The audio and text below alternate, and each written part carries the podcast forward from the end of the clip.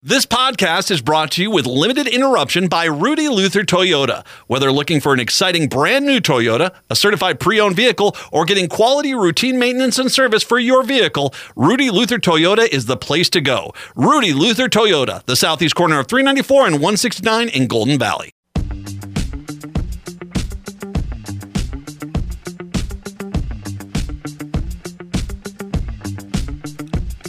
Broadcasting live on AM 950, the progressive voice of Minnesota, as well as at night on WCPT 820 Chicago's Progressive Talk. It is the Matt McNeil Show for your Thursday. Good to be with you today. Uh, 952 946 6205. 952 946 6205. Coming up today, ooh, it's got a humdinger coming up here in just a little bit. The two hosts of the Beyond Politics podcast are going to join us. Uh, Matt Robison, who we've had on the air before, as a matter of fact, he's got a new article in Newsweek. We'll talk about that as well.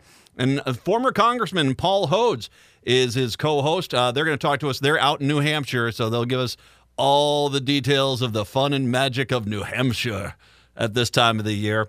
Uh, coming up in the four o'clock hour, Bryan Miller, comedian, is going to be in town uh, performing live. We'll be talking with him coming up at about four thirty-five this afternoon. Patrick, how are we today? Doing well. You know those days when it's, you know, been around zero or below zero for several days, and you get that day it gets up to about 10 and Yeah. it feels like it's about 30. it does. Uh, and we're going to have a nice big warm up here. Most of the country is actually coming up in the next week. Uh, and, you know, I hope you, you know, it's, we had a little winter and it's gone. I am one of those weirdos that I like my four seasons. And I, to a point, I like them when, you know, they get cold in winter. I mean, I my family is from northern Minnesota, so I mean, I you know, a cold. I know what cold is. Um, I'm a Vikings fan. I know what cold is. Oh, just, just keep prodding the body. Anyway, Chicago's rolling with that one. All right, uh, but no, I, uh, I I like the cold. You know, I it's it's just we really haven't had it this year. I mean, I mean, I know. Hey, Chicago, you guys have. You guys got hit by a few storms. We haven't been. I think we've had maybe like two or three inches of snow total this year. Not much. You know, dustings, and it's it's been cold. Yeah, like the rest of the country's been cold, but it should be extended cold, and we're just not doing that right now. So it's it is what it is. I I know I that's that's for me. That's the seasons. You know, you you have that cold winter, and you're out ice skating or sledding or skiing or something like that. Or it's summer and it's you know, and for some reason the upper Midwest it's ungodly hot. You know, it's just brutally, brutally hot in the in the summer. But yeah, it's it's it has been it's been a weird one. And yeah, this year has kind of broken a lot of records. I will say the one thing I'm happy with, and I know Chicago, you get the sunset a little bit later than we do. It, it's it's hard up here when that sun's going down at four o'clock. And you know, I'm leaving the radio station after the gig and it's pitch black outside. It's it's starting to change, which is nice. But yeah, I, I couldn't I don't know how how do the people live in like Winnipeg? I mean, that's a pretty good sized town. Winnipeg's a pretty good sized town, and yeah, it is dark up there. Uh, I was I was there in a November once in Winnipeg, just magical. And the I remember it, yeah, this it, how how late the sun rose even at that point. Oh, Cana- Canadians, you're you're so much fun. 952-946-6205. 952-946-6205. So there's a story that broke while I was gone out of town, but I I have to bring it up, and the reason why is because of the implications of where this is going. I, I want to be very clear here. I, I think that there are elements, particularly in the state of Texas, that want an armed conflict with the United States government. And Ken Paxton, who's as crooked as the day is long, I mean, that dude is crooked. Ken Paxton, um, I think, wants to be open fighting, like gunfire uh, between Texas forces and the United States. And I think we are getting to that point now. Now, one of the things that I want to make sure we understand is that Texas basically allowed a woman and two children to drown. And they they they did this with apparently one report I saw on it had them cracking jokes as the, the, the kids and the woman were going under. They're now really mum about it. and they're not saying anything. But the story, this was from NBC News. A woman and two children drowned in the Rio Grande on Friday night at Eagle Pass, Texas, after U.S. border agents were prevented from responding. Federal officials stated this on Saturday. In a statement, the Department of Homeland Security spokesperson said U.S. Border Patrol agents were made aware of the migrants' distress by the Mexican government, but were unable to enter the area from the U.S. side after the Texas National Guard troops, under the direction of Texas Governor Greg Abbott, prevented the U.S. government to get to their own border. Okay. In responding to a distress call from the Mexican government, Border Patrol agents were physically barred by Texas officials from entering the area, a spokesperson said. The deaths were highlighted Saturday by Representative Henry Cuellar, a Democrat from Texas, who says the deceased were part of a group of six immigrants in the river Friday night who were in distress. Mexican authorities recovered the bodies of three of the migrants on Saturday. Cuellar said in a, in a statement uh, identities and exact ages have not been made available. Border Patrol attempted to contact the uh, Texas Military Department, the Texas National Guard, and the DPS command post by telephone to relay the information, but were unsuccessful. Cuellar said in the statement he continued. Border Patrol agents then made physical contact with the Texas Military Department and the Texas National Guard at Shelby Park entrance gate and verbally relayed the information. However, the Texas Military Department soldiers stated that they will not grant access to the migrants, even if it would invent an emergency, and they would send a soldier to investigate the situation. In its own statement, aka tap dance time, the Texas Military Department disputed that narrative, saying its personnel were made aware of a distressed report but could not find any migrants needing help in the river, and later were made aware of the incident nearby on the Mexican side of the river that did not require their help. They didn't require their help because you allowed them to drown, you jackasses. And once again, there is one report I heard that apparently people were cracking jokes as the, the people were drowning. The department said, and I want you to think about this. These, these people claim to be Christian. They're seeing drowning people. They're seeing people drowned, and they're like, we're still not going to help them. Wow. Just like Jesus. Oh, actually, no, that's nothing like Jesus would have done. Yes. Wow. The department said it's been in touch with the Border Patrol on Friday night, and the agency said Mexican authorities did not need the Texas Department's help. At no time did the Texas Military Department security person along the river observe any distressed migrants, nor did the TMD turn back any illegal immigrants from the U.S. during this period. Abbott's office did not immediately respond to Texas. Oh, there's clearly, and by the way, this is clearly a cover up by the Texas military. Abbott's office did not immediately respond to a request for comment. The Texas Department of Homeland Security referred such request to the Texas Military Department, saying it was not involved in Friday night incidents. Well, you you're the commander in chief of these troops there, aren't you there, Abbott? Oh, that's right. Uh, okay, I want to just be clear. I think eventually what's going to happen when the truth comes out and that these these people were allowed to drown, what's going to happen is, well, you know, it was that soldier over there who, oh, you were derelict of duty. We're going to hold him responsible it wasn't us. It wasn't the, the leadership of the military. It wasn't the military department. It wasn't Governor Abbott. No, we're all innocent. We we oh, it's it's it's that corporal. Oh, corporal, you're a, you're a bad guy. Waggy waggy waggy finger. In a statement to NBC News, White House correspondent Ali Rafa, White House spokesperson, said one thing is clear about Saturday night's incident: Governor Abbott's political stunts are cruel, inhumane, and dangerous. You think?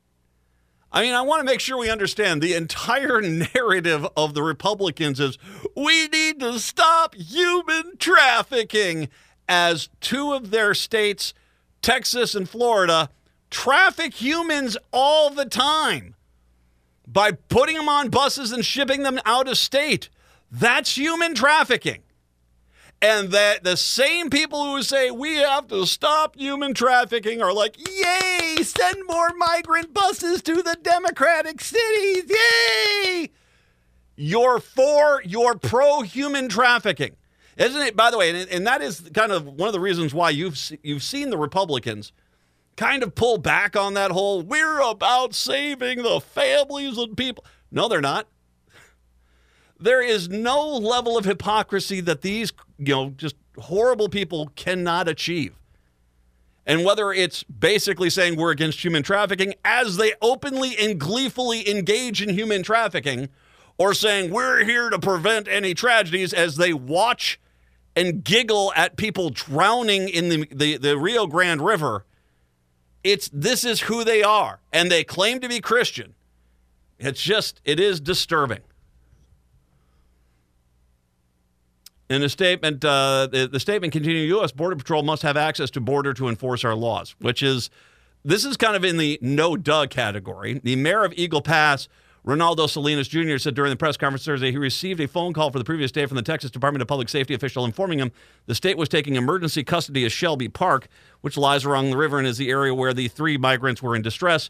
Salinas says the Texas Military Department official confirmed the takeover. The department directs the National Guard. The move came amid an ongoing court battle between the Department of Human, uh, Homeland Security and Texas over the access to the border at Eagle Pass, which DHS says is cordoned off by uh, by uh, um, you know concertina wire erected by the state. The lower court in December ruled in favor of Texas and barred federal agents from removing the barriers.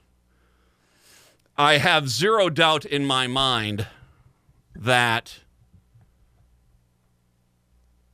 the, the, even this Supreme Court, I mean, Alito might, and maybe Gorsuch might go along with it, but there's enough Republicans who are going to be saying, I don't think we want to create a standard where any bordering com- community can create, can, can stop the federal government from actually getting access to the federal border. I'm pretty sure, I mean, it's a libertarian fantasy world. I mean, at that point, it's over because I guarantee you on that southern border, there are Republican mayors and governors who will turn a blind eye to massive drug smuggling schemes and they'll let them stream across the border. Heck, they'll probably build a road for them as long as they get their kickback and keep screaming about how the Democrats keep the border open. Hee hee hee hee. Now, where's my payoff money? Seriously, that's the, you, you, even that Supreme Court can see the dangers of allowing individual municipalities and states to order to govern the border and as they see fit.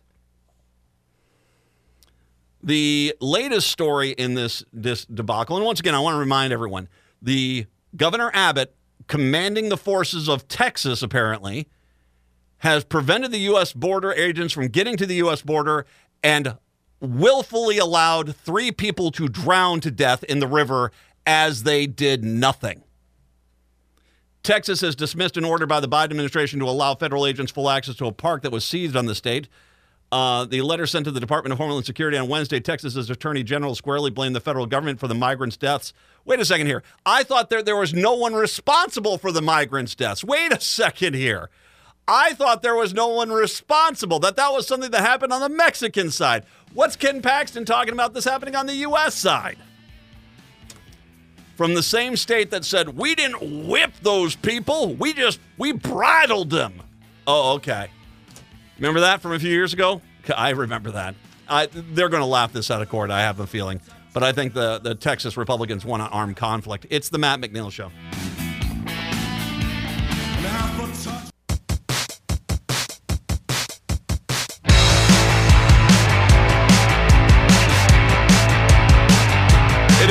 McNeil Show. It. No, I'll say it bluntly. I think that the state of Texas wants to shoot American service members.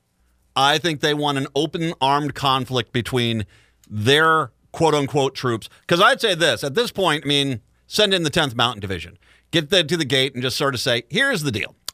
Uh, you can either come on out on your own and we're going to go in there as the U.S. government, or basically this could get ugly really quick. And I think, uh, honestly, I think that Texas wants to create a bunch of martyrs of their Texas National Guard and and kind of do it that way. Now, once again, I have zero doubt that the the federal courts and even that Supreme Court are going to kind of knock down this whole thing, saying no, the federal government has to have access to their border. You can't just have this be a, a county or municipality or state issue. The federal government has to have some level of access here. But you know, at the same time, I, I think the end game here is Ken Paxton wants he wants to to shoot American soldiers. Ken Paxton and Greg Abbott want to shoot American soldiers. That's the way I look at it. And they're they're they're hoping they're hoping that the troops come in there so they can start gunning down U, U.S. soldiers and then say we were the victims here, because that's kind of and hey, that's kind of how these people operate. 952 946 6205. 952 946 6205. Uh, really quick, the of all the legal cases we've talked many times on this show about the legal cases against Donald Trump, and there's so many. The one that's got the most teeth, though, is this one down in Georgia, Georgia, because he cannot pardon himself from that case. He's tried now to make an argument that he has total immunity from all prosecution at all levels, no matter what he does. But the reality is, is no, that you know, you know, immunity. If you can pardon yourself, that that is only on federal charges. State charges it doesn't apply, and that's what Georgia is. That is the case they desperately, and I do mean desperately want to disappear. They do not want that case there any longer. They have gone after Fani Willis uh, with allegations, and as a matter of fact, there's some uh, updates here because they're uh, they're accusing her of having an inappropriate relationship and by the sounds of it, it was once again, as most things with the Republicans, it's completely and totally made up. The district attorney, Fani Willis, Thur- Fani Willis Thursday accused her deputy's estranged wife of using their divorce to disrupt the Fulton County prosecutor's election racketeering case against Donald Trump. Willis's response came on the same day as Judge Scott McAfee ordered the February 15th hearing to discuss misconduct claims tied to the divorce case that Willis and prosecutor Nathan Wade had an extramarital affair and mishandled public money during the relationship, the Washington Post reports. Willis's defense appears in a motion to quash the subpoena summoning her to a pre divorce trial deposition. Jocelyn Wade is using the legal process to harass and embarrass District Attorney Willis, and in doing so is obstructing and interfering with an ongoing criminal prosecution. The prosecution, referred only to as an election interference case, received a major blow early this month when an attorney for Trump's co defendant, Mike Roman, accused Willis of an improper relationship with Wade. Attorney Ashley Merchant did not offer proof and claims that uh, Willis secured Wade a high paying public position, then enjoyed lavish, quote, lavish trips on the cash he earned as special counsel. The lack of evidence didn't stop Trump and Republicans uh, from accusing Willis of a crime. Willis has been ordered to file a written response to these accusations by February 2nd, about two weeks before the hearing.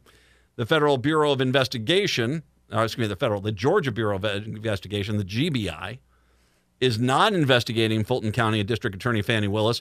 Newsweek reported on Thursday Willis, who is prosecuting Donald Trump and his allies over efforts to overturn the 2020 election in Georgia, was accused by a Trump aide of having an improper relationship with Nathan Wade, a special prosecutor she hired in the case. By the way, she makes the point it's funny that the Trump administration is not coming after. She apparently hired three people, all of them getting paid at the same exact rate. And they, she made the point. She goes, they didn't. They're not coming after the female, the, the white woman that she hired, who is very qualified. She, they're not coming after the white man that she hired, who is quite qualified. They're coming after the one black man that they hired, saying, "Well, clearly there's a relationship here." Uh, the aide, Michael Roman, is seeking to have the charges against him dropped and both have both Willis and Wade dismissed from the case. Some conservatives began to speculate that Georgia Bureau Investigation had launched an investigation into Willis's alleged misconduct, uh, per an unconfirmed announcement by a conservative activist and Trump supporter. Um, the GBI confirmed to Newsweek the email that has no such thing. Willis responded to the allegation on the Sunday after the week of silence in one of Georgia's historic black churches. She named racism and anti blackness as motivations for the accusations and defended herself in her actions, but did not address whether she had a relationship with Wade. On Thursday, the presiding judge in the Georgia case against Trump set a February 15th hearing date on the misconduct allegations against Willis. He gave the DEA's office until February 2nd to respond to the motion. Once again, it's all on them to prove that there is something wrong here. And by the sounds of it, there's nothing they're going to be able to prove. And her talking to this guy. I mean, I mean, they're dating. You know, I you know it's it's could I mean it, does there look like there's something inappropriate there? I don't know. Depends on when they started dating, but the reality is is you know he didn't get any more money than anyone else. There doesn't seem to be any evidence of lavish trips that she's abused her office to give him specifically. Once again, this is all that case is the deadliest case for Trump because he could actually win the election. I don't think he will, but he could actually win the election and then actually get sentenced to jail in Georgia for what he has done. And he cannot pardon himself. And sure, the I guess I don't know what the the pardon process for the state of Georgia is. I'm guessing the governor has some credence there and might, you know, try to interview on, on the argument of let's, well, we, we can't have the president sitting in the jail cell and try to play it off as, you know, you, you know, it doesn't matter. But the reality is, is that this this is it does not surprise me. We are seeing the attacks on Fani Willis ramp up because once again, of all the cases that are against Trump right now, this is by far, this is by far the most dangerous one for him. Because the other ones, I mean, uh, the one in Florida, the documents case, it, it, seems like you know the, the the the judge down there, who's a Trump appointee and apparently a Trump stooge, is doing everything in her power to make sure she throws out. Cannon's trying to get rid of all the documents, all the evidence, basically making sure that if Trump wins that he can throw it out and that even if Trump doesn't win that she herself will dismiss the case by basically excluding all the evidence and basically saying I don't see a case here and, and getting rid of it. The case in D.C. has got a lot more to it. And as a matter of fact, Jack Smith, there, there are a lot of people that speculate that he's actually got some serious smoking guns right now and it tells me a lot about that case that the Trump people have really kind of shut up about that case. They're not talking that much about it. Don't get me wrong; they want it gone and stuff. They, there's the old, the all belly aching about we're getting persecuted, blah blah blah blah blah blah. But that case, you haven't heard them, you know, going out there and specifically targeting that one. And I think that that's very telling. I think that they know that that teeth that case has got teeth too. And of course, then there's the New York case where you know he's he's going to have to pay a pretty stiff penalty not only for the fraud, but then this E. Jean Carroll case, which they wrapped up the testimony today. That's going to be a big check for him too. But this Georgia case, that one could end up getting him in jail for sure. He could definitely get convicted. That's why they want that one gone. That's why the allegations are flying. When we come on back, uh, interview Matt Robison and Paul uh, Choate. It's Matt McNeil Show.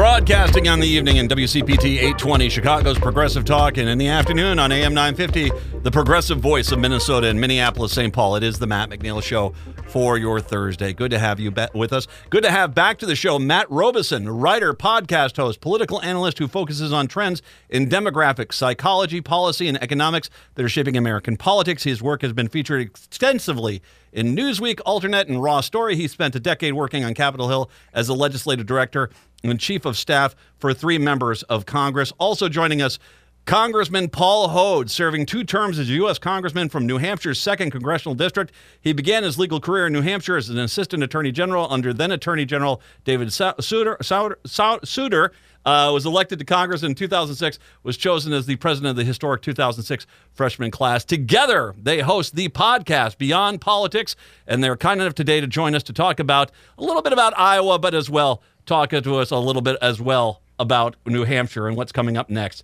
Gentlemen, Congressman, thank you very much. I appreciate the time.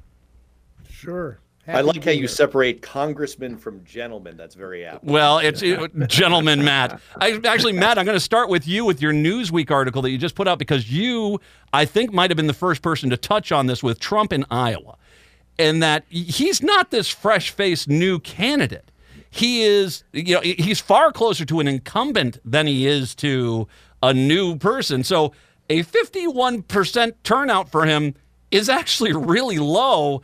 And I don't think he should be touting the success of Iowa. I think that actually that was a really bad showing for him in Iowa. Absolutely. Matt, for all of your Chicago and Minnesota listeners and viewers, if you woke up Tuesday morning and you started reading some of the coverage in the Washington Post, Chicago Tribune, Chicago Sun Times, Minneapolis Star, pick your news outlet of choice. You could have gone to CNN, you could have gone anywhere, and they're all crowing about what they call the Trump romp, Trump domination, Trump crushes in Iowa. And you thought to yourself, wait, really? Am I what? Am I taking crazy pills? You are not alone. I was on text chains with former members of Congress and chiefs of staff like me and politicos and political scientists and professors. And we're all saying to ourselves, wait, I thought I was the only one. Yes, Matt, you're right. Two thirds of Republican caucus goers in Iowa told pollsters on their way into the caucus that they thought that Donald Trump was the legitimate president of the United States. In their mind, he's the incumbent. So the incumbent president of the United States, in their mind, gets half. Half. And not only that, he could only motivate 8% of the 700,000 odd registered Republicans, and I do mean odd, in Iowa to show up. Half of them he inspired to vote for him, the other half he inspired to vote against him. And somehow our stenographic, you know, like toadying, easily cajoled media all bands together and says, a crushing major win. Are you kidding me? And so I was compelled to write this up in Newsweek. Well, he, it, go ahead, Paul. He got 4% of Iowa's Republic registered Republicans. He got 4%. We were on a we were on somebody else's show uh, today and they tried to make an excuse. They said, "Well, it was really cold. Oh, said, oh, really? Come on, yeah, come on. Things were terrible is, in there. This is this is the Midwest. You know, I mean, they play football in minus seven degrees. They can put on their overcoats and boots. They can get in mm. their cars. They can drive to the nice heated basements and gyms and get out the vote if they're really enthusiastic. 4% of Iowa's Republicans were enthusiastic enough to give the great orange Cheeto pig a a a romping victory. Well, I went back and looked. Uh, about the most closest we could find recently was Carter in 1980 because he had Ted Kennedy challenging him. And Carter still got 59% of the vote and more votes than Trump did. But at the same time, the narrative off that was this massively divided Democratic Party. Oh, how are they ever going to come together? Which played a role in 1980 in Reagan's election the the way that they're the it's portrayed now. I mean, and Trump's showing was worse. Now, once again, not exactly the same equal comparison. Not an incumbent, but as close to an incumbent as you can get. And yet they act as if him only getting basically half of the votes that showed up is somehow this this bellwether of America. You know what really frosts me um, while we're talking about the weather, Matt? Yes, it's it's it's the entire look you're a fan. You you know that I I do a video channel with your frequent guest Cliff Schecter, Indeed. who's an alpha liberal like you, right? Like no no bones about it. And you know, like he loves to do takedowns on the media. I do too. It's fun. But in this case, this stuff really matters because we're fresh off of polls in New Hampshire showing that both Haley and Trump have gained in standing in New Hampshire since the Iowa caucus, but it's for very different reasons. What the polls are showing is that Haley has gained because Chris Christie jo- dropped out yeah. and she's inherited most of his supporters. Trump has also gained an equal amount. But what his people are telling pollsters is, well, we saw how he did in Iowa, meaning you read the media narrative about it and you figured, oh, okay. So Trump is gaining political support. He's gaining votes. He's gaining momentum because of the media narrative. And it's it's so it, it, it's it's scandalous in a way because here's an example of how the media does this, right? You're a member of the media. Shame on you, McNeil. It, here's an example of how they ah! do this. ABC News does an article, right, where Yes. they talk about their entrance polls, and they deliver themselves of the following tangled English sentence. By a split of 63% to 32%, respondents to the entrance poll say they'd consider Trump fit for office despite a conviction. So let's unpack that, my friends. They are leading with the idea of, hey, 63% say that they would consider him fit for office. This is a strong point, even if he is convicted of any of the 91 felony counts pending against him. Um, okay, let's invert this for a second. One third, one third of the most MAGA heartland Republicans available on planet Earth are saying if he gets convicted, we will drop him. He will we will fold on him faster than Superman on laundry day. And they somehow bury this nugget seven paragraphs deep in their analysis and they give it backwards. This is the problem. Oh, it, So it- why are they doing why why are they doing it? Why are we having redux of 2016 when the media distinguished themselves by never saying anything about Trump that really gave anybody a, a glimmer of a chance to think about who they were electing? Why are they doing it? They They do they want the coronation or do they prefer a horse race? What is it? I, I think it's the money thing. I really do. I think these are they're they're so much business network back in 1976 was uh, way ahead of everyone on this. Saw where this is all going, and it's basically that they don't want a blowout victory because a blowout victory means not enough money, and they want that cash. But I also think the purged newsrooms where they're basically scrambling to try to cover news, it's just too easy to print the talking points from a political party. Now, if we can, I want to step off into New Hampshire. And Congressman, it's an absolute privilege to chat with you. Thank you very much. I really am excited to have you here uh, because it, you will be able to give us a really good view of what things are like on the ground. What what is New Hampshire? Give us a what is the difference between Ohio, uh, Iowa, and New Hampshire? How do things change for the race as it goes there? Well, look, everybody in New Hampshire thinks they are a the political expert and the kind of pundit that Matt Robison actually is.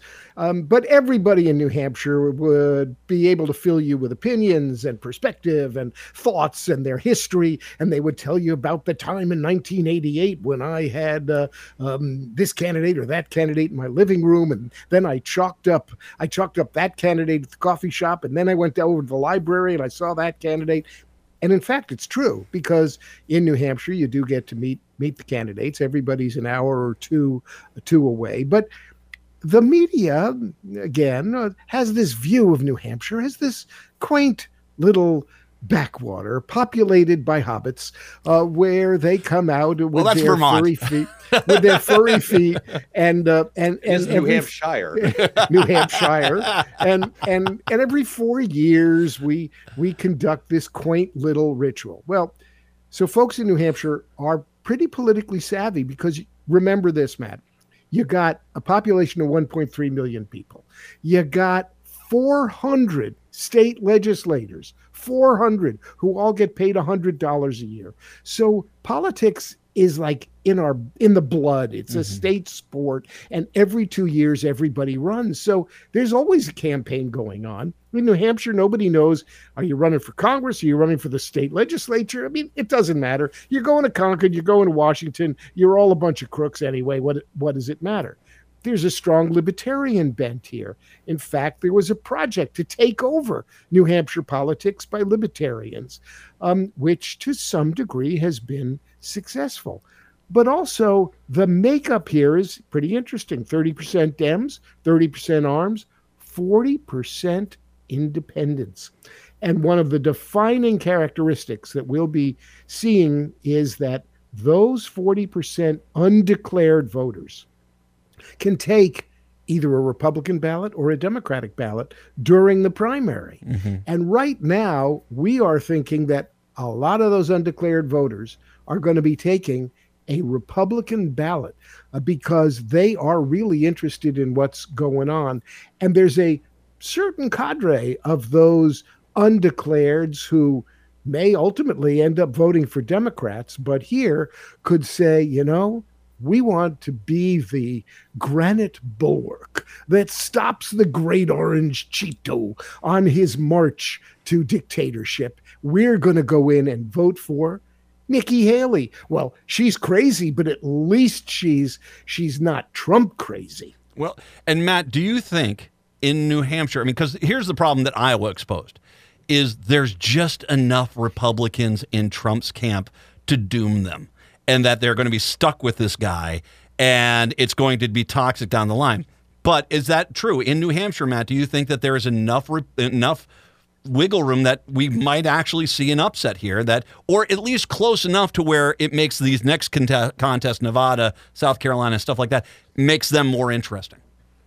not among Republicans, but I'll I'll share a fun party trick with all your listeners and viewers. Okay, if you want to sound smart at a party over the next few days, if the conversation turns to politics, um, here's what you do. Okay, you point out what Paul just said, and you know there there's 40% are independents. We call them undeclareds in New Hampshire for no reason, and what polling shows us is that Trump is winning registered Republicans by about 30 points, but Haley is winning registered undeclareds by about 30 points. So when the conversation turns to, will Trump maybe lose? Will Haley win? And they start talking about polls. Here's what you do to sound really smart. You say, well, It all depends in this poll on how the pollster decides to weight the number of independents and undeclareds versus Republicans, because that's actually true. Yeah. Basically, pollsters make assumptions, right? They have to make guesses about who's going to show up. There's no like written in stone rule for like who's going to show up to these things. And so they make guesses. We're actually having the number one pollster in New Hampshire. He runs the CNN poll. He's on our show on Beyond Politics tomorrow. We're going to talk about this. So they make guesses. The ones that are guessing that more Republicans than undeclareds are going to show up are going to show that Trump is going to run away with this. The ones we're guessing, actually, we may get an equal number or more undeclareds, they're going to show Haley very competitive. So when you see polls, you're at a cocktail party, say, oh, see that result they oversampled undeclareds, and you'll you'll sound like a genius. Uh, I see. At least to nerds. Well, and can I just go with the math you guys have described? If forty percent uh, are ind- are independent, and thirty percent of them are supporting Nikki Haley, which is a larger number than the Trump supporters on the Republican side, this is actually this could end up being really close or a Haley victory. It could be. The problem you run into is that, first of all, registered Republicans have a habit of showing up in Republican primaries, whereas undeclared voters don't necessarily. They actually have the option to show up on the Democratic side, and a lot of them may be Democratic leaning undeclareds. In political operative circles, when you see independents, what you think to yourself is, most of those aren't really independent, right? They're they're not really swing voters. The estimate of actual swing voters in America is somewhere between six and nine percent, far far away from the forty percent of undeclareds you see in New Hampshire. So what you might see in this primary is a lot of truly democratic performing undeclareds showing up and the math doesn't quite work out. I'll let you finish that thought when we come on back. Matt Robison is joining us. Paul Hodes is joining us. It is, of course, the Beyond Politics podcast. We'll talk with them more when we come back. It's the Matt McNeil Show.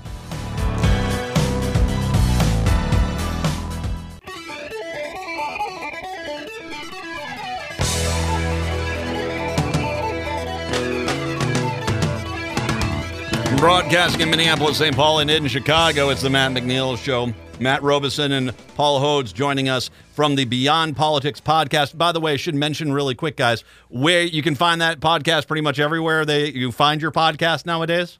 You can find that podcast pretty much everywhere you can find your podcast nowadays. We're also on the Blue Amp channel on YouTube. If you want to see us, but I mean, we're, we're, we're happy if you don't see our faces. I have a face made for radio, so you know it's okay. You could just listen. I I was in this age long before they decided to put this on a screen somewhere. But okay, guys, sure, all right. Desperate for content, I can see that. But uh, find it Beyond Politics, the podcast. Exceptional commentary uh, from Matt and Paul. Uh, okay, so have you seen my congressman, Dean Phillips? He's my congressman. I haven't seen him. Has he been stromming across New Hampshire at this point? Can you tell him to call home? So you know, just check in every once in a while.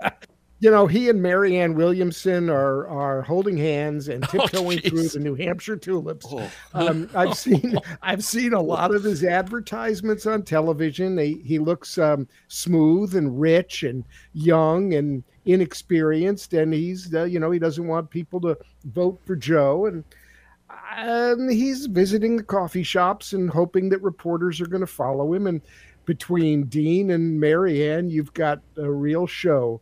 Uh, for Democrats. Can I let you in on a, a, fun little secret? So, first of all, if you ever watch Congress on C SPAN, which you shouldn't, and please don't, you will see that it looks like when members of Congress are addressing the floor, it looks like there are people around them looking seriously at them. There are not. There are three people in the in the room. Um, it's it, it's kind of all made up for TV, right? It's it's actually usually a completely empty chamber. It's it's a weird thing. Paul, it was weird, right? Like when you'd speak on the floor, hey, you're look, like I, pretending you're speaking to a crowd. I always wanted my own TV show. I just didn't know it was going to be C-SPAN with nobody watching.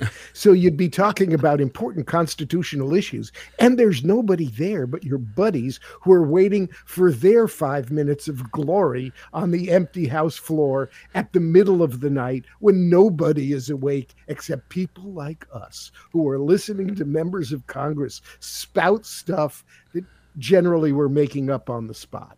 and I only bring that up by way of saying that when you see an image of Dean Phillips doing something in New Hampshire, I assure you that it is similarly kind of made up. Um, it's like the moon landing, like it's it's it's all a studio set. I'm kidding. I'm joking, people. The moon landing was real. Um, you, you know, I've been at the spot. Like I see these pictures. Dean Phillips making campaign announcement downtown Concord, New Hampshire. Okay, I used to live I mean, Paul, you lived in Concord for like 33 freaking years. Um, you know, I, I used to work there every day. I know that corner. That corner where, where he's making this announcement, and it looks like in front of a crowd, is in front of your old congressional office, Paul. And I assure you that the people who are there are his handful of campaign staff. No one wow. is looking. Um, you can tell in the background. That's that's the story of his whole campaign. No one cares. No one cares. He has the it's traction the of no roller derby on ice you know, we he was in my studio about back when he first ran in 2018, and it, he came across as the second coming of Paul Wellstone. And today, I have, I mean, I have no idea where this guy is going. I, you know, he he struck out before the 20 uh, 2022 election and was making comments about how he didn't agree with Joe Biden, and that didn't make any dang sense whatsoever. But this whole notion, it, it, he's not going to. What, what's he going to get? Two percent, three percent New Hampshire, or do you think he'll actually get a little bit more?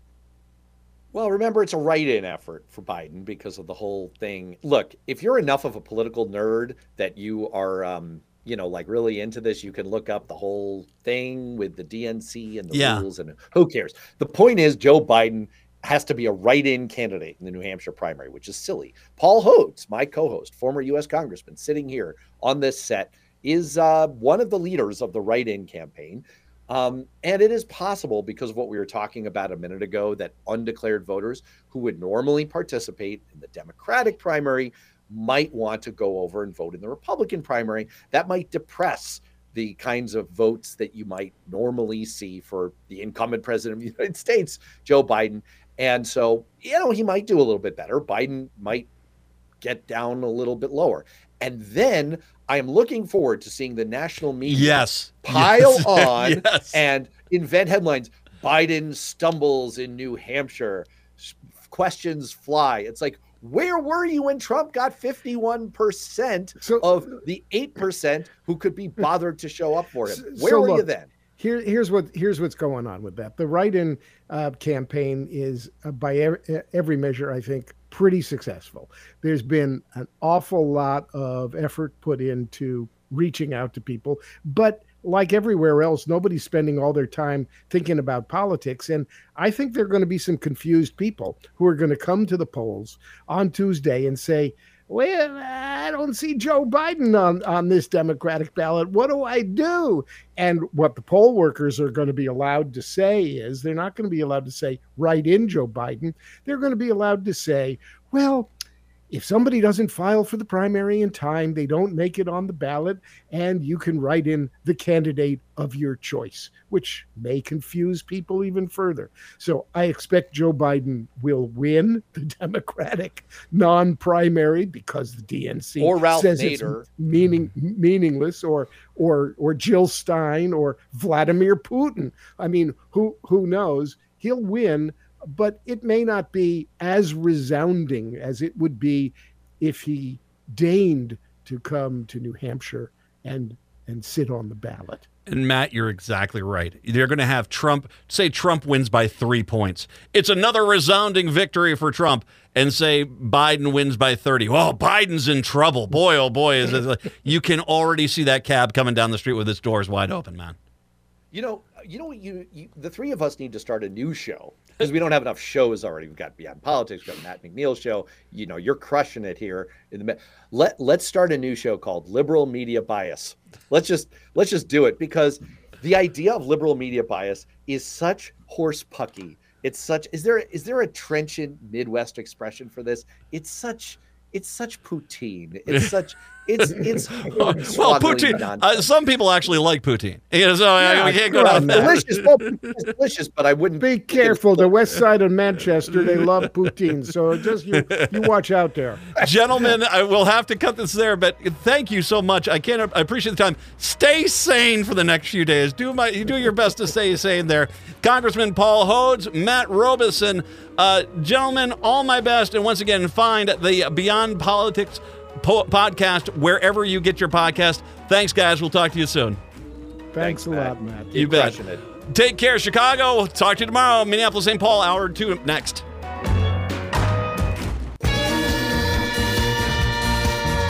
Hour number two of the show here. Matt Brett here. Brett's tra- Patrick transformed into Brett. Brett's kind enough to join us today. You saw the latest Surrender Humans, the Kit Kat cereal, and that's all it is. It's it's Kit Kat bar cereal. It's just Yeah. might as well just put unwrap a few Kit Kat bars, throw them in a bowl with some milk. That's about all it is. Yeah, I like Kit Kat, so I, I I'm probably not going to get it, but it's tempting. Very of course tempting. you're going to get it. You're it's a Cub Foods over in Knollwood. I'll just go just tell you where it's at right now. Well, now you made a mistake. Yeah, now you told me where to get it. You go go not get far it. from me. Yeah. Go get it. Just you can tell me how it tastes. I mean, there are some things that if you haven't seen it, go to the social media pages. I posted the picture of the Kit Kat bar cereal. We're just we're just okay. So surrender humans. In case you're wondering what surrender humans is, we used to spend our money on things like sending men to the moon and trying to cure cancer.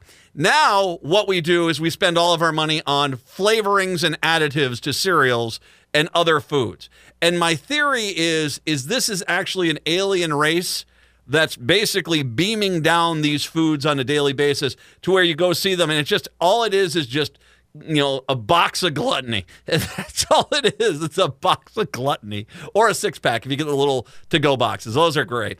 Anyway and it's it's the alien race fattening us up so they can eat us. It's surrender humans. And that is that is surrender humans if i've ever seen it a kit kat bar cereal It just looks like a, I saw some pictures. It looks like a Kit Kat bar with some sugar on it. What's worse? it does. What's worse? Was that worse, or was it the fruity pebbles syrup that had That that? sounds nasty. It had, it had some, so- it looked like you know the you, okay. So imagine the barber fluid at your local barber. You know they put the combs in it that's green. Now imagine it as a bright pink. That's that's fruity pebbles syrup. Mmm. Kids, who wants barbasol on their pancakes? Oh my god. I mean, and of course, they do sell the Fruity Pebbles pancake mix because, God forbid, you actually have a meal that doesn't have Fruity Pebbles in it, I guess. Eh, Dad, I don't like your inferior pancakes. They're not enough to make my teeth rot as I eat them. God, how did we get to this point? Uh, by the way, comedian Bryan Miller going to be joining us here uh, talking about it. He's got a show coming up this weekend. we'll talk to him about that. Um, Okay, so I, I got to start off with the ballot has been released for the 2024 presidential primary ballots are set, and so here we have it. We have our here's our lineup for the DFL. Uh, we got President Joe Biden. I did mention Dean Phillips is on there, and then oh Marianne Williamson, Moonbeam as I like to refer to her, Moonbeam's on it. Um, but then we have Eban Cambridge, Gabriel Con- Conio, Frankie Lozada. Jason Palmer. These are all Democrats, by the way. Jason Palmer, Armando Mando Perez-Serrato, and Cenk Uygur. So from uh, he's from the, the Young Turks. I think he's from. Young Oh, I forgot he was running. Yeah, running. yeah. Your Republican nominees, uh, former President Trump, Vivek Ramaswamy still on the ballot, Haley he's on the ballot, DeSantis and Christie. And then there's the legal marijuana now party. Okay. Which one of us wants to tell them? I, I, I don't know why you still exist. Um, it's like the you know the pro Kit Kat bar cereal party. I got news for you. Breaking news. It's over. Success. You're done. The legal marijuana now party is apparently still a thing because it's going to be it's not legal enough. Uh, all right. I'm, I'm still part of the movement that's trying to repeal the Prohibition Amendment. I want to make it illegal again so I can make it unillegal Yeah, again. yeah, there you go. There you go. Um, the names on this list, and um, I'll go Rudy Reyes, Edward Forchion, Edward Forchion, okay, uh, Dennis Schuller, and by the way, that's not even the closest to the the, the best name on this list. Uh, Dennis Schuller, Krystal Gabel, really, and your top the top name on this list on the legal marijuana now primary ballot Vermin Supreme. At least we got the top guy. uh, is what makes them supreme is they get sour cream on there. Never mind us. mm, mm, little sour cream with that vermin, man. Mm, boy, that's just some good eating. That's just good eating. Vermin supreme. Um, guys, um, it's over. You, you know, high fives. You know, well, the best you can do if you're high as a kite. But you know, high fives. Turn off the lights. Close the door. You can head home.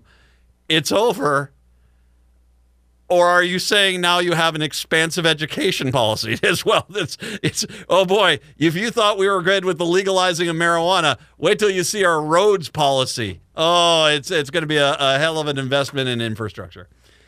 Vermin Supreme. Oh, that is my uh, that is my 4chan name. Uh, nine five two.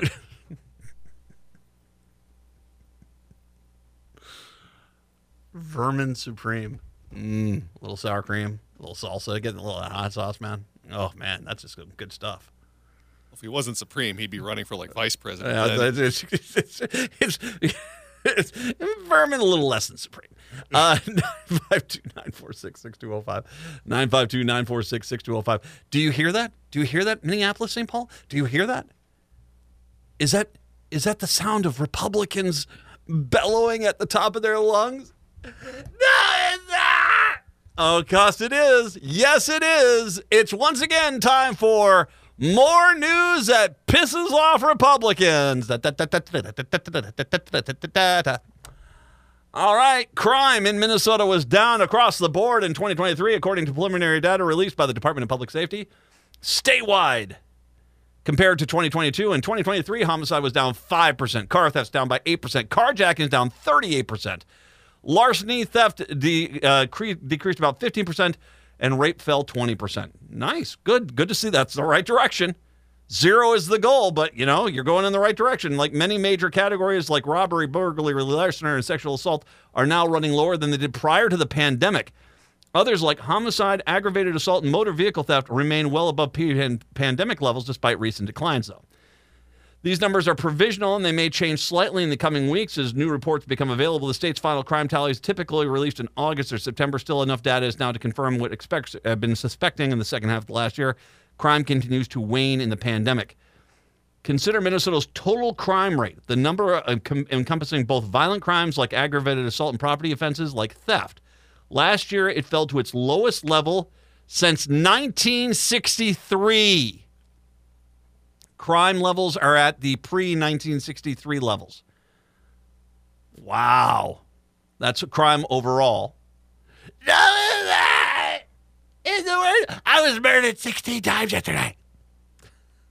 Your standard Republican weighing in on the debate. Most of that trend owns to longer running reductions in property crime, which is far more common than violent crime. Larceny alone made up roughly two thirds of the major crimes tallied in Minnesota last year. The violent crime trend tells a slightly different story. Violent offenses fell across the board uh, in 2023, but remain above the the pandemic pre-pandemic levels. As a matter of fact, they let's see, well, you know, they're yeah, they they were down. Needs to go down a little bit more, and will be before the pre-pandemic levels. But they're actually a lot better than they were in 1990. Not, better in 1990 and better than the mid 2000s.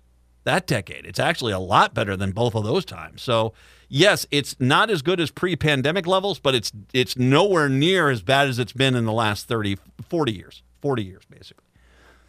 Relatively to 2019, robbery is down 10%, sexual assault is down 20%, but those drops are overshadowed by uh, the the in, since since 2019 an increase in homicides and increase in aggravated assaults. The latter category accounts for roughly two thirds of the offenses included in the violent crime rate calculation but homicides continue to fall. And once again, it's nowhere near as high as it was, nowhere near as high as it was in the mid 90s. The mid 90s were bad.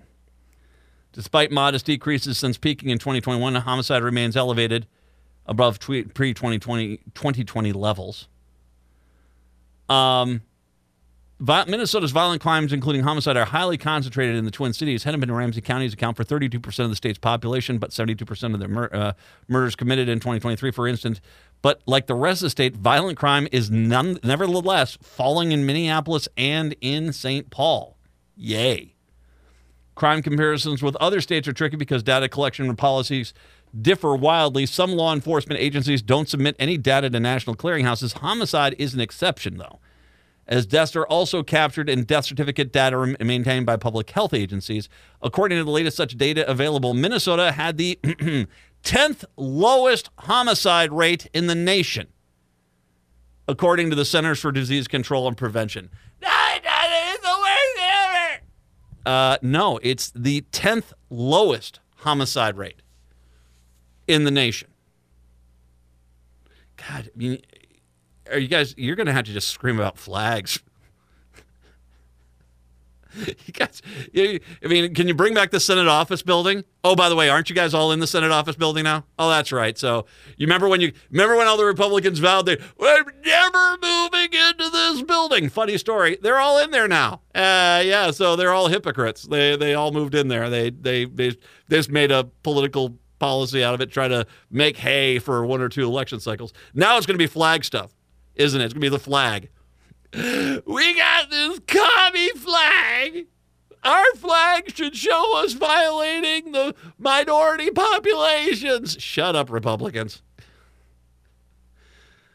Uh, yeah, yeah, this is hard for you because, I mean, as one person said, who uh, commented on this from Portland, on threads of all places, um, I say that like, you're not going to believe this. Someone's actually following me on Threads. No, Threads has actually been solid. I've actually had a lot of response on Threads. Um, Threads, the thing which is interesting, this guy says in Portland, same exact thing, is that the entire Republican base, their entire narrative is to scream how bad things are. And so when you get policies like this, particularly pointing to things not being so bad, that, you know, it's you know, it, it, Republicans get furious. This is why they will scream at the top of their lungs. Why? That is that. Well, no, it actually, it's things are getting better. Um, I'm going to take a little bit of an early break here, and the reason why is I want to come on back because there is another story that came on out about the Minneapolis, Minnesota, Minneapolis Foundation, and this this documentary that Collin put out uh, in regards to how bad Minneapolis is because once again the data numbers don't back up what they're saying. But I, I want to get to that too because that that actually is something I think we probably need to address. And once again, comedian Bryan Miller is going to be joining us here in just a little bit. It's the Matt McNeil Show right here on AM 950.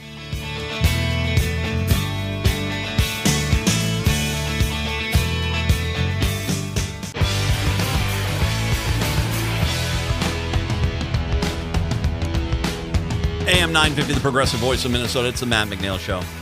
So, this story came across while I was on vacation, too, and I didn't get a chance to talk about it, but I want to get to this here. Activists are urging the Minneapolis Foundation, the state's largest community foundation, to rescind a 2022 donation to the conservative Minnesota news outlet Alpha News.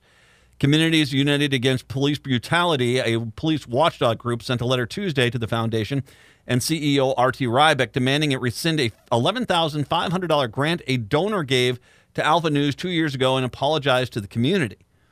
Your website is filled with references to cultivating change and building racial equity. It is appalling that you would allow the foundation to act as a conduit to Alpha News, a group has proven record of racism, wrote Michelle Gross, the CUABP president, in a letter signed by eight other community leaders. The Minneapolis Foundation responded Tuesday by saying that while none of its employees had directed money to Alpha News, individuals who have set up funds with the foundation had directed 20000 to eight grants in eight grants to Alpha News and over the past two years. The foundation grants nearly 200 million a year. A statement didn't specify address that activists demand they rescind the donation. In 2021, the Minneapolis Foundation and other large lo- uh, local foundations funded liberal advocacy groups and racial justice organizations, some of whom were behind the unsuccessful city amendment to replace the Minneapolis Police Department. Like community foundations across the country, we grapple with the best way to balance our commitment to both diversity and opinion and racial equity. The foundation uh, said in a statement, adding that it's started to review uh, a thorough review of its policies last year. In Tuesday's letter, the CUABP and other advocacy groups, including Black Lives Matter, Minnesota and the racial justice networks. And the Minneapolis Foundation's grant to Alpha News likely was used to produce and promote the news uh, site's film, The Fall of Minneapolis, which they say blames Floyd for his own death while denying the police violence that killed him. If a donor wanted you to direct funds to the Proud Boys, would you abide by such a request? They wrote, asking the foundation to review its practices and donor advised funds. Now, the Proud Boys and Alpha News are two different organizations, but the point actually does make a very valid point because as and and and uh, let me take some time here to go through the sensational Deena Winter story because that woman did us all a favor and she watched the fall of Minneapolis so that we wouldn't have to. And here are some of the things that she found in this. And once again, this is this is the, the crime here is the Minneapolis Foundation has you know recommended that the the you know donations go there, and that this is one of the things that was produced by that organization, the Fall of Minneapolis. Deena Winter went through and fact checked the entire thing. Collin's claim serves two self serving purposes. It inflates the value of the supposed bombshells in her documentary and makes the rest of the media complicit in alleged conspiracy to cover up the real story of Floyd's death. When problems, she's wrong. MPD trained officers to put their knee on a handcuffed person's upper back and neck area if they were combative and posed a threat to themselves or others. Collins doesn't, men- Collins doesn't mention that police were instructed to remove the person to a safe position as soon as possible to alleviate positional asphyxia. Left that little nugget out there, didn't you? Nine and a half minutes. The video clearly shows Chauvin's knee remained in place for several minutes after Floyd went limp and lifeless. And that's the crux of it. Collin makes much of the fact that Hennepin County's medical, chief medical examiner, Andrew Baker, did not list asphyxia, lack of oxygen, as a cause of death. Cited Floyd's pre existing health conditions, including coronary artery disease, in his autopsy. Collin insinuates that Baker's opinion in the case cause of death evolved after meetings with prosecutors and the FBI as though they pressured him to blame the cops. But Baker testified during the trial that his ca- cause of death finding hadn't changed since he filed uh, filled out Floyd's death certificate in June of 2020. He blamed cardiopulmonary arrest complicating law enforcement subdual restraint and neck compression. That was what he originally wrote. I would still classify it as a homicide today, he testified. Collins zeroes in on the fact that Baker found Floyd had 11 nanograms of fentanyl per milliliter in his bloodstream, and if he were found dead at his home alone, no other apparent causes, this would be acceptable call to OD. Deaths have been certified with uh, levels of three nanograms. Again, not a bombshell, and I and other wrote about this before and during the trial. Then Collins interviews a nurse who says if Floyd had told the cops about his health problems, they might have been able to save him, like with his 2019 arrest when paramedics showed up and took his blood pressure, which was extremely high. This would seem to allude to the fact that Floyd had indeed warned the officers of his medical condition when he says, I can't breathe. So when you're when the nurse is saying he should have said something, he tried over and over. And they ignored him. Oh, but that's that was he didn't say it the right way. Oh, I see. The city and state failed response to an inability to quell the violence in the aftermath and arson are well documented, but inaccurate to claim police were standing down. One of the things that uh, apparently is in the the the the documentary. They went on joyrides, fired rubber bullets at protesters. See Jaleel Stallings, an officer who went on the run to an actual banana stand, was caught on video by journalists macing protesters for no discernible reason. Lots of cops in riot gear, tear gas crowds. They shot protesters like Soren Stevenson with a, with a rubber bullet and blinded him in one eye. They maced a journalist from Vice News in the face. They fired rubber bullets at journalists, including reformer reporter Max Nesterak and Star Tribune reporter Andy Mannix. To the people on the other side, they were active. Oh, can I? Can I? Because I was here. And I, if, if you want to go back and listen to some shows, I was livid because the Minneapolis police seemed to only be concerned about attacking the media and seem to go out of their way to attack the media. And I mean attack the media, as demonstrated here by Deena Winter. To the people on the other end of the rubber bullet or tear gas or mace, the police response sure doesn't feel like standing down. When it comes to media ethics, Collin may be projecting. She's married to retired Minneapolis Police Federation President Bob the Stash Kroll. Oh, I, I don't know if his nickname is the Stash. In fact, she leaves out of the documentary. She lift, leaves that little nugget of truth out of there even though Kroll was a major figure in the aftermath of Floyd's murder. Kroll sent out a letter to his membership that seemed unbalanced at best, openly admitting to an effort to usurp the National Guard, have a detailed plan of action including a range of 2,000 to 3,000 National Guard, their deployment allocations throughout the city and, and, and St. Paul. In a phone meeting with Senate Majority Leader Paul Gazelka, the Senate was trying to try to run the actions the governor displayed clearly incompetent to do. He tried to overthrow the governors. I mean, we talked about this extensively. I wrote about it it's on the blog it sure seems like they tried to overthrow the governor. And I think if they even were trying to call the White House, and I think someone in the White House didn't we? I can't remember. I can't remember. I don't want to say this for fact, but I could. I think that there there was some an allegation that the White House basically said we can't do that, and basically so they, they that all of a sudden remember Gazelka puckered up like a sphincter on that one. Man, he couldn't. He didn't want to talk about a damn thing after that. Nor does Collin indicate any attempt to interview any of the people the film attacks, such as the governor she accuses of ineptitude, the judge she accuses of conflict of interest, the attorney general she claims has a history of helping gang members, the former police chief she accuses of lying, to, or the mayor she blames for inaction. No one is given a minute of rebuttal. If nothing else, Collin uses her access to score revealing interviews with one current police officer and several retired officers who have been largely missing voice these past three and a half years. Retired MPD Sergeant Darren Waletsky said after the protest he just couldn't do it anymore. We were the one of the highest trained departments in the country. They were some of the best cops you'll ever see in your lives, and a lot of these people were gone. He said. The U.S. Department of Justice apparently, though, disagreed. And if you did not read the report that the Department of Justice released on the Minneapolis Police Department at the time of all this, they were a crap department doing a lot of crap things. And you just read that report. Holy God, they were corrupt to the core. They were. It was disgusting. Mind you, once again, the report last summer painted a brutal portrait of the department engaged in a racist, unconstitutional policing for years. I don't know. It's not clear if she mentions the Department of Justice report in the this quote unquote documentary, but my guess is that that little nugget of truth also failed to clear the journalistic integrity standard. So basically, let's just talk about this is a joke. It's a it's a it's a farce. It's it's basically because once again, and I've said this, if this truly has this evidence, then why aren't you marching it into a courtroom to get your buddy Derek Chauvin out of jail? Why not?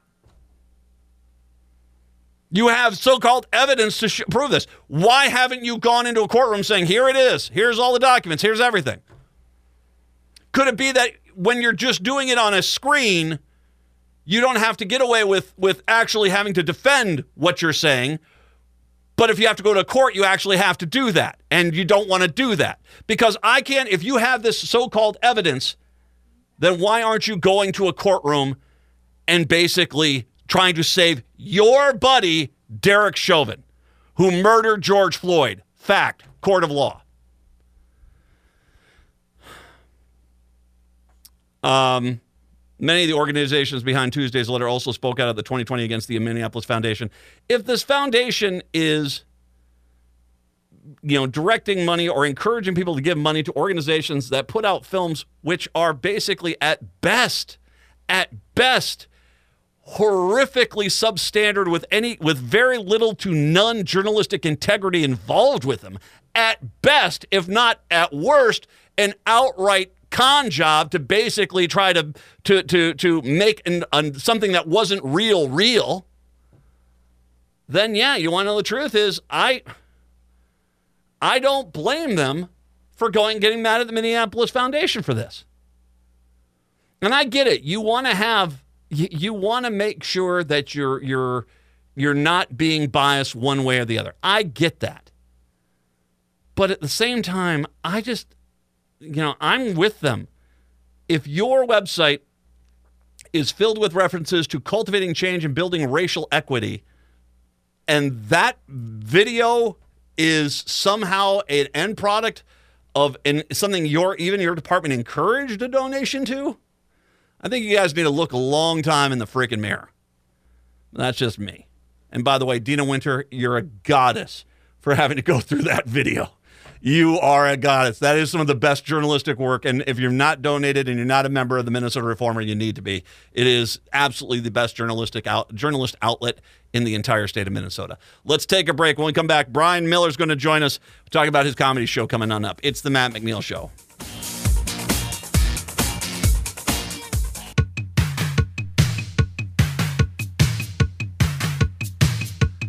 AM 950, the progressive voice of Minnesota, the Matt McNeil Show.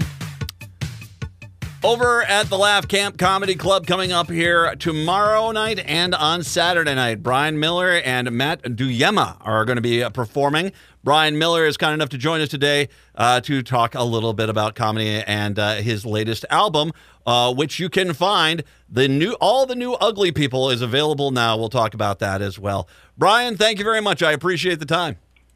Hey, how's it going? Nice to talk to you. It's nice to chat with you. You, uh, you. Let's let's start off with this. You're a local guy. You, you're from the Twin Cities Metro.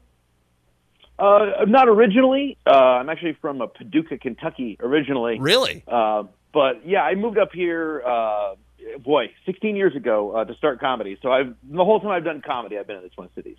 Have you? Did you? Were you doing something else before that, or was it just one of those things that even from a younger age you're like, nope, I'm going to be a comedian? Uh, I mean, I really liked comedy, and I did it a couple of times when I lived in Chicago. But uh, after I graduated, I became a newspaper editor in Southern Illinois for several years. Oh, really? wow! That and, and and at what point is it? "Oh, the hell with this! I'm going to I'm going to go to the stage." Well, I, I I really wanted to do comedy, and I knew knew I needed to move to a city. And then the day that I knew it was for sure needed to happen, because it was kind of depressing being a newspaper editor, even though I really liked my publisher and my my coworkers. And it was my last day and I was we were having cake, you know, and I, and I, I was this community newspaper. I was kind of the do it all guy. Yeah. And then uh, the secretary popped in and she said, uh, "A guy uh, in a wheelchair has gotten run over by an Amtrak train, and we need you to go take some photos." so my last day as a newspaper editor, I'm literally trying to find the most artful photo of I can of this like mangled wheelchair next to an Amtrak train, and I thought, well, this this this can't be the most fun job. Sweet lord! now we understand. I didn't realize when we were watching All the President's Men, Bill Bradley was like 25. You know, yeah, I was no, I was very young. Yeah, I was 23 when I started that job. So. Oh wow! Oh man! Oh god! I I I'll have to go. Is the is the picture up online somewhere? I can see this. I don't. I don't. No, I, you know the the, the paper uh, got eaten up by one of those uh, investment hedge fund type people. Uh, it was the Carbondale Times back in the day. Okay. Uh, I was the yeah I was the editor in chief for eh, three and a half four years I think. All right. Uh, so you come up here now. Um, were you married? Were you dating? Uh, when you get up here, were you a single guy on the town? No, I have always been married when I did comedy. I got married uh, right shortly out of college to my uh, my much more uh, intelligent and successful wife, which I know is a thing that people always say, but like you know, like oh, my wife's way smarter than me, but like my wife's way smarter than me, and uh, our, our financial history uh, will track that case. I mean, she has she has more degrees and uh, more money, and uh, she's very she's very smart. No, I'm with you. I'm I'm fighting out of my weight class. I mean, it's it's it's you, you sometimes I don't know why. Are you, are you just appealed to pain or something like this? That's why you got married to a radio broadcaster. You know, I, it's the same thing. It's, it's you know, it's it's kind of I don't want to. I don't. I mean, I'm I'm just trying to be a nice guy. You know, there I've seen other guys. They're better than me. Uh, were you? Was there any connection to Minneapolis, St. Paul in your families or anything like that? That why you came up here? Yeah, my wife uh, went to high school up here at Irondale. Okay, and uh, we would we would visit, and uh, I mean the, the really honestly boring answer was I was like, look, we got to go to a city. Minneapolis seems to have a great comedy scene. Yes, and if we move to a third city, we're going to have to visit both of our parents once a year. So this way, I can do I can do comedy. We can live in a city, and we only have to visit one set of parents per year. That's that's a very solid way of, of, of very practical. And the comedy scene in Minneapolis really is great. It was fantastic uh, at the time, and you know I did a little bit of reading about it, looking into different cities, and uh, it was like, boy, this place seems seems pretty great, and it was. And then uh, I think it's had a real um, a real resurgence in the last few years. A ton of really great new young comics, so it's a it's a fun place to do comedy, and you you have to keep working hard because there's really smart, funny new kids coming up all the time, pushing you from behind. Well, and you are because um, up on your webpage, I, I saw that little bit you got you did down in Utah. Uh, you know, you're you're now using it as a base of operations. How how often are you out on the road? Um, yeah, I mean, as often as I can tolerate it. I don't, I don't love to travel, but I do it as much as I can. Um, I, you know, at one point, probably like 35 weeks a year, um, but it's just got to be just too much of a grind. So I, I'm a little pickier and choosier about uh, which clubs I'll go to and which cities I'll go to.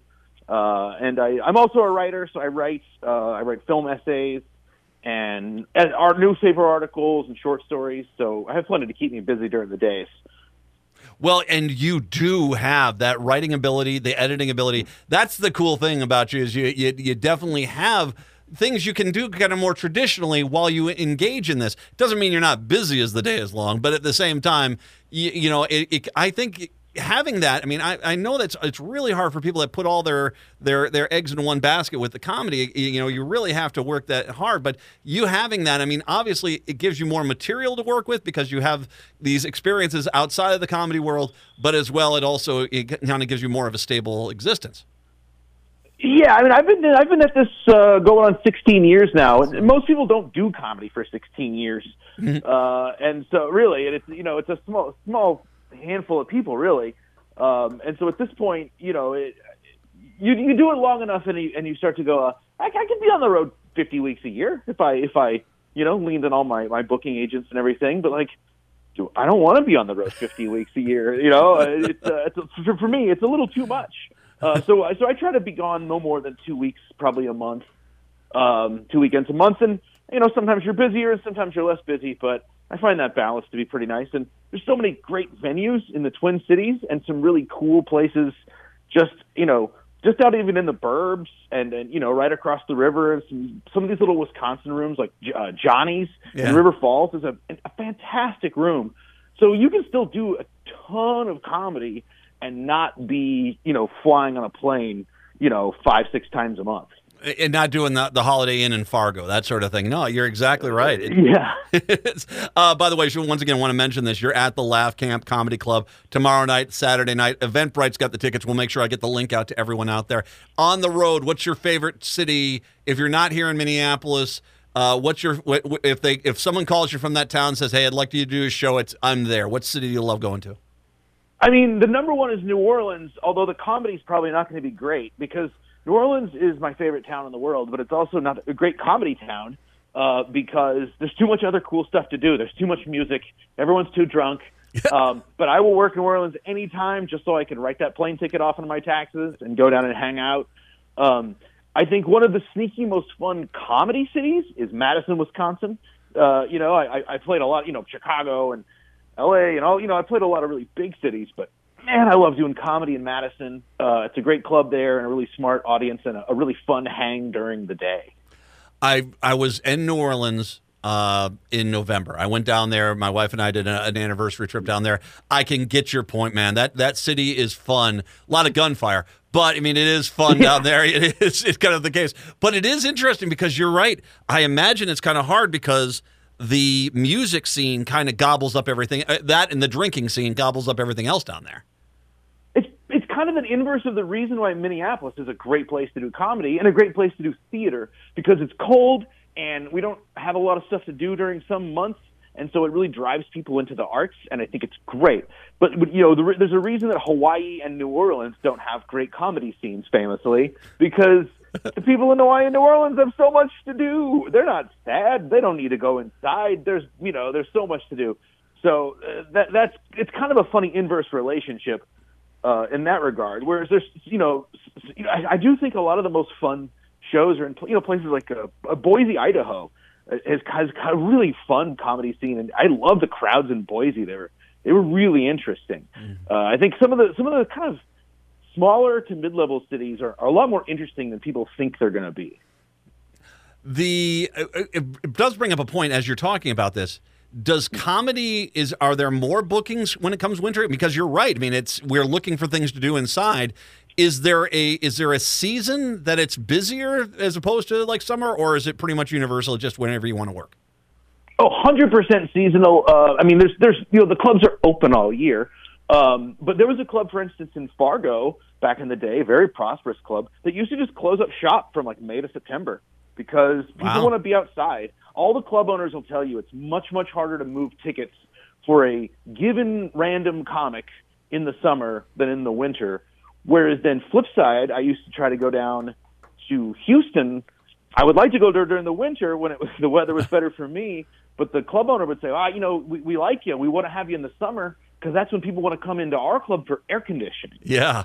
Uh, and so th- that seasonality plays into it in, in both ways. But definitely, um, you know, you could have a, a headliner nobody's ever much heard of, and they'll just sell some tickets during the uh, during the winter and during the summer. That might be a stretch.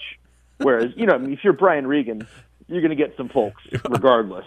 Is there anything more comedy that you get cold muncher in the colder cities and the hot muncher in, when it's god awful hot and no one Yeah. wants to be there? That's when comedy works. And all. Is there anything more more epitomizes the comedy industry than that? It, it really is. It's like you got to go where the misery is. all right. it's almost like you should follow a map of tragic news events. It's like, all right, there was a there was a horrific tragedy in Omaha six months ago. They're ready to laugh. Let's go down to Omaha, which is where I'll be next uh, next week, by the way. Glad to be here, everybody. Uh, you may not Yeah, be, but I'm here. exactly. Uh, congratulations on the album, all the uh, new ugly people. Uh, this is available now. What prompted you to say, you know what, it's time for me to do an album? Uh, well, me and uh, our mutual pal Robert Burrill did an album at the end of 2020. Yes. uh, we did that split album 2020 about uh, kind of all the political events and stuff. But I, I was actually supposed to record my album in in 2020, and then of course pandemic, club lockdown, blah blah blah. Year and a half goes by. So many of those jokes felt so stale after that year and a half gap and all that like societal change. So like I I took some of that stuff, but mostly I just kind of wrote a whole new act, and it was by the time that was done, that's when I recorded it. Uh, it, congratulations on that. That's always a big deal. I think that, you know, there are those bellwethers for comedians that, you know, when you're touring and you're going across the country, you get those albums that are out, you start getting uh, getting more traction on YouTube and maybe on one of the comedy channels and stuff like this. And it, it definitely sounds like you your your career trajectory is definitely one of those that is on much more on the positive and that that's that's a real cool thing, man.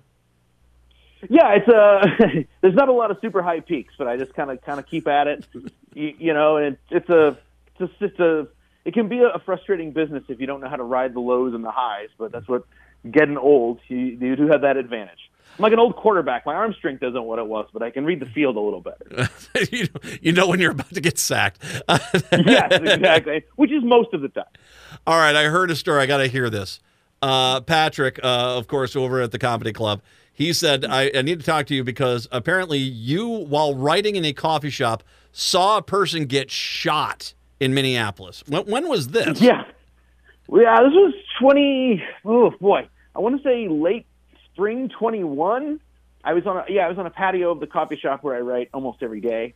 And, uh, in a very nice neighborhood. It was just a, you know, weird time. And, and I feel weird because people always think like Minneapolis, you know, they want to say it's like- like this terrifying crime ridden city, you know, it's like, oh, they think, you know, if they're from the suburbs, they think if you drive into town, you'll be like beaten up and carjacked and shot full of fentanyl within like two minutes, right? and I always think that's kind of ridiculous. But then also it's like, ah, I, did, I did get shot while I was writing jokes and I had to go home.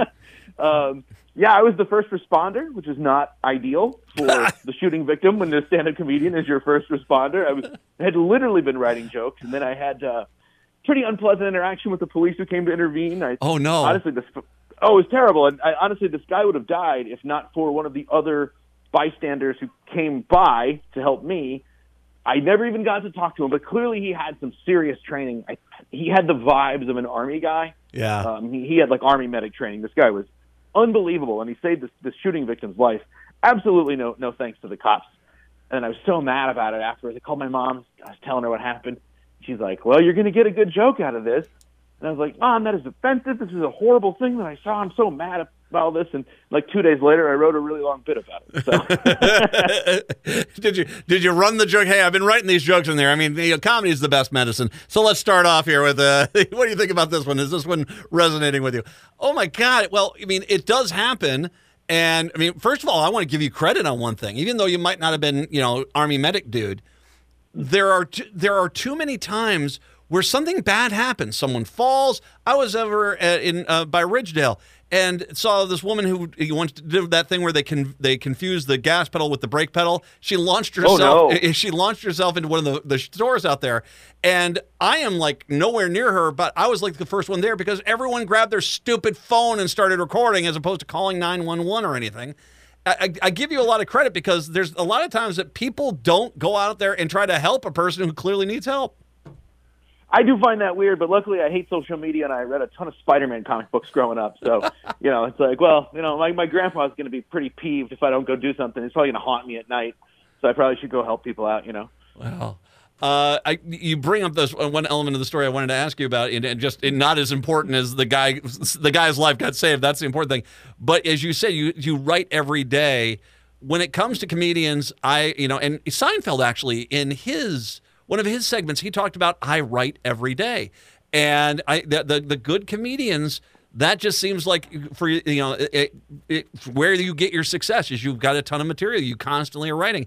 It that has got to be therapeutic for you and, and obviously give you a lot of good product. Yeah, honestly, that's the part I like the most. I really like the writing. I like writing a joke, and I kind of like crafting it. I'm I'm actually a fairly shy person. I don't. I mean, I'm not shy, I guess, and not at this point. I've been used to going on stage, but like, I don't really like talking to people after the shows. Not that they're not nice. It's that I'm just I keep to myself. You know, if you see me in a non-comedy context, I probably have my hoodie pulled up. I'm probably in a corner. I'm probably completely by myself with my headphones in. I'm just pretty solitary. Um, so I like the writing part. It's just that, you know, I, unless I, I'm not getting paid to write jokes for anybody else. Uh, well, actually, that's not true. I write jokes for Costaki Economopoulos, uh, our football segment.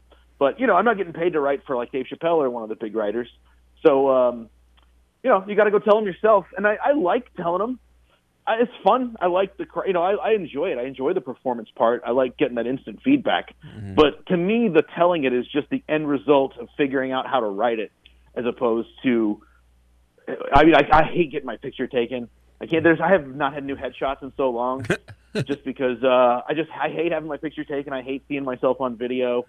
Uh, but you know, if you want to tell the joke, someone's got to get up there and tell them. I guess it's going to have to be me. Well, and that's the one of the cool things about your gig, man, is that you know, what, unless they catch you walking onto the stage or walking off the stage, y- unless you're Gaffigan or something like this, where everyone knows who you are, you can kind of s- sneak into anonymity fairly quickly, and and that's actually it's got to be a nice element of it. Yes, my manager often comments on my incredible anonymity. Uh, uh, the funny thing is, and I, I can't say it on the radio, but I have a, a, a I have a joke at the I have a joke toward, that I do at the end of my act usually that's based on a really dirty thing I used to say around the house that drove my wife crazy. And I promised her I'd stop saying this like, sort of dumb, dirty catchphrase, and I put it into my act. But now, when people recognize me, they often shout it out. And sometimes my wife and I will just be walking down the street, and this thing that I promised her I wouldn't say around the house anymore, people will shout across the block. Uh, I've had waiters whisper it to me at a table. I mean, it's pretty funny how often it comes up, and that's the best part because my wife can't get mad because I'm like, "Hey, I didn't say it." uh, you can hear that. I'm, will you hear that joke at the end of the shows Yeah. this weekend? Okay, beautiful. I will be doing. Yeah, I, I like to close with that joke uh, when I can. It's, it's not that dirty, but you know, it's uh, definitely not radio friendly. Well, it's, it's, it's what we call a tease. So I want you, everyone listening right now, go get tickets. The Laugh Camp Comedy Club. That is for Friday night, Saturday night, eight o'clock is both shows, right? Yep, uh, absolutely, and uh, yes, I will. I will be there, and I will definitely be doing uh, that that joke. I will make sure because I, I do enjoy telling it if I can't say it at home. Bryan Miller, uh, Bryan, an absolute pleasure having you on. By all means, anytime you want to come back, please do, my friend. Absolutely, thanks. This is great. A lot of fun. Take care. Bryan Miller, once again, the Laugh Camp Comedy Club tomorrow night, Saturday night, 8 p.m. both shows. Eventbrite's got the listing. I've got this. I'll post it up on all the socials a little bit later on. We'll take a break, come on back, wrap up the show when we do return. It's the Matt McNeil Show right here on AM 950.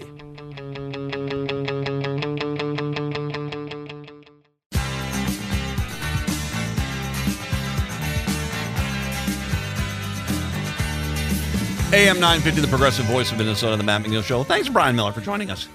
I'm glad to see guys like this, you know, local guys, and he local, he's 16 years, he's been here long enough. Local guys making good, man. And, you know, he just, and real nice guy and just really open and discussing, uh, discussing his career. And, and so, yeah, by all means, I hope, I, I hope the guy has tons of success and go see him.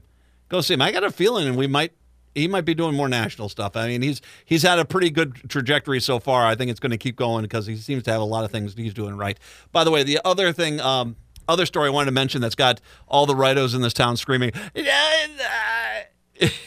the new business applications. Now, hey, I'm just as torn up as anyone that ta- you see Tavern on Grand's going to close. Oh, that's not good. The Walleye and Sandwich. Dude, I've been I've been going there for a long time, man. Uh, they're going to close, but new business applications in Minnesota actually rose 26.3 percent. 26.3.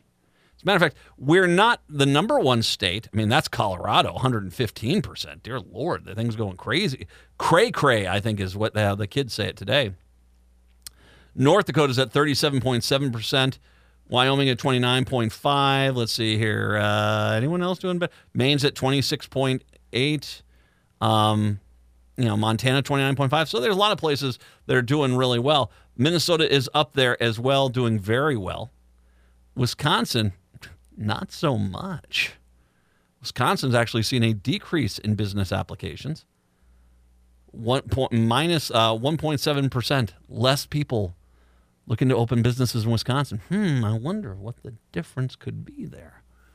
Would there possibly be a lot of people trying to scamper across that old border, the old St. Croix River, trying to get into the Minnesota side, saying it's so much nicer over here? Could be. Um, I should mention, I mean, because this map is all over the place. Like I said, you've got Democratic states that are listed in here. Colorado's the number one in the nation. New Mexico is doing pretty well. Minnesota is doing really well. You also have some far right states, North Dakota and Wyoming, Min- uh, Montana, that are doing really well as well. But uh, when it comes to the worst states, once again, it's kind of a mixed bag. But by far, the worst states for businesses are the, the deepest red ones. Uh, Louisiana has lost 8% of new business, Mississippi 6.4 and I do, do, believe this is our leader in the clubhouse. Georgia is at basically 10% less businesses. I actually wonder how much that has to do with the Marvel movie franchise. Because remember, they filmed a bunch of those in Georgia, right? Did the Marvel movie things, because that's kind of gone off the tracks, is that what's killing Georgia business right now? Because there was a ton of businesses that were there working with them. I don't know. I don't know. I, hey, good pecans, good pie. Avoid the boiled peanuts. That's just that's just cray cray. Okay, don't do that. That's bad. Uh, Native Roots Radio. I'm awake. Robert Pilot and crew. That's coming up next. We are back on a Friday. Have a good one. Till then, see ya.